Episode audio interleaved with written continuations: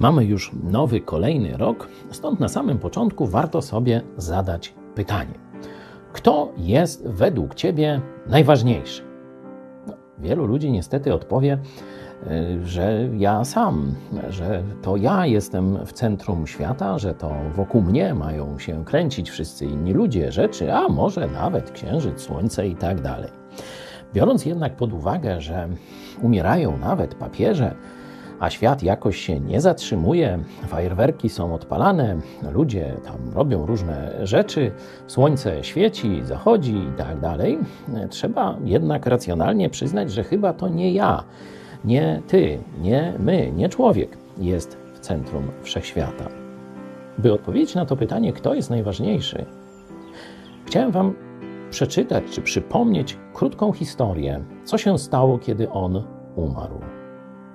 Świat, można powiedzieć, dzieli się na dwa porządki: materialny i ponadmaterialny, czyli fizyczny i metafizyczny. I jeśli otworzycie sobie Ewangelię Łukasza, 23 rozdział, to zobaczycie tam spotkanie dwóch światów: świata materialnego i świata duchowego, reprezentowanego przez świątynię, świątynię żydowską, nakazaną przez samego Boga i jak zachował się świat materialny e, w momencie, kiedy Jezus Chrystus skonał na krzyżu. Stanęło słońce.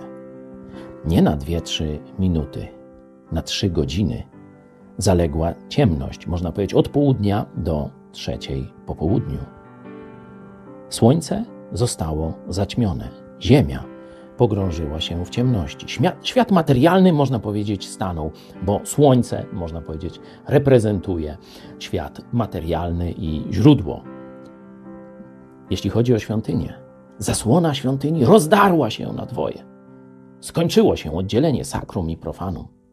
Te dwa światy stanęły w miejscu fizyczny i metafizyczny, bo Jezus skonał. On jest najważniejszy.